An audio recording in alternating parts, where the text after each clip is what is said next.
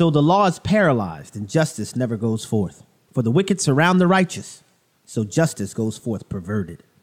My name is Abraham Hamilton III, and this is the Hamilton Minute. In a case that arose from litigation concerning congressional district drawings in North Carolina by its state legislature, the U.S. Supreme Court has now ruled in Moore v. Harper that state legislatures do not have plenary authority concerning the time, manner, and place federal elections are held, though that is exactly what Article 1, Section 4 of the U.S. Constitution says. SCOTUS's extra constitutional power conscription led Justices Thomas, Gorsuch, and Alito to dissent from the majority's opinion, objecting to this unconstitutional abuse of power. Listen each weekday from 5 to 6 p.m. Central for the Hamilton Corner with Abraham Hamilton III, public policy analyst for the American Family Association.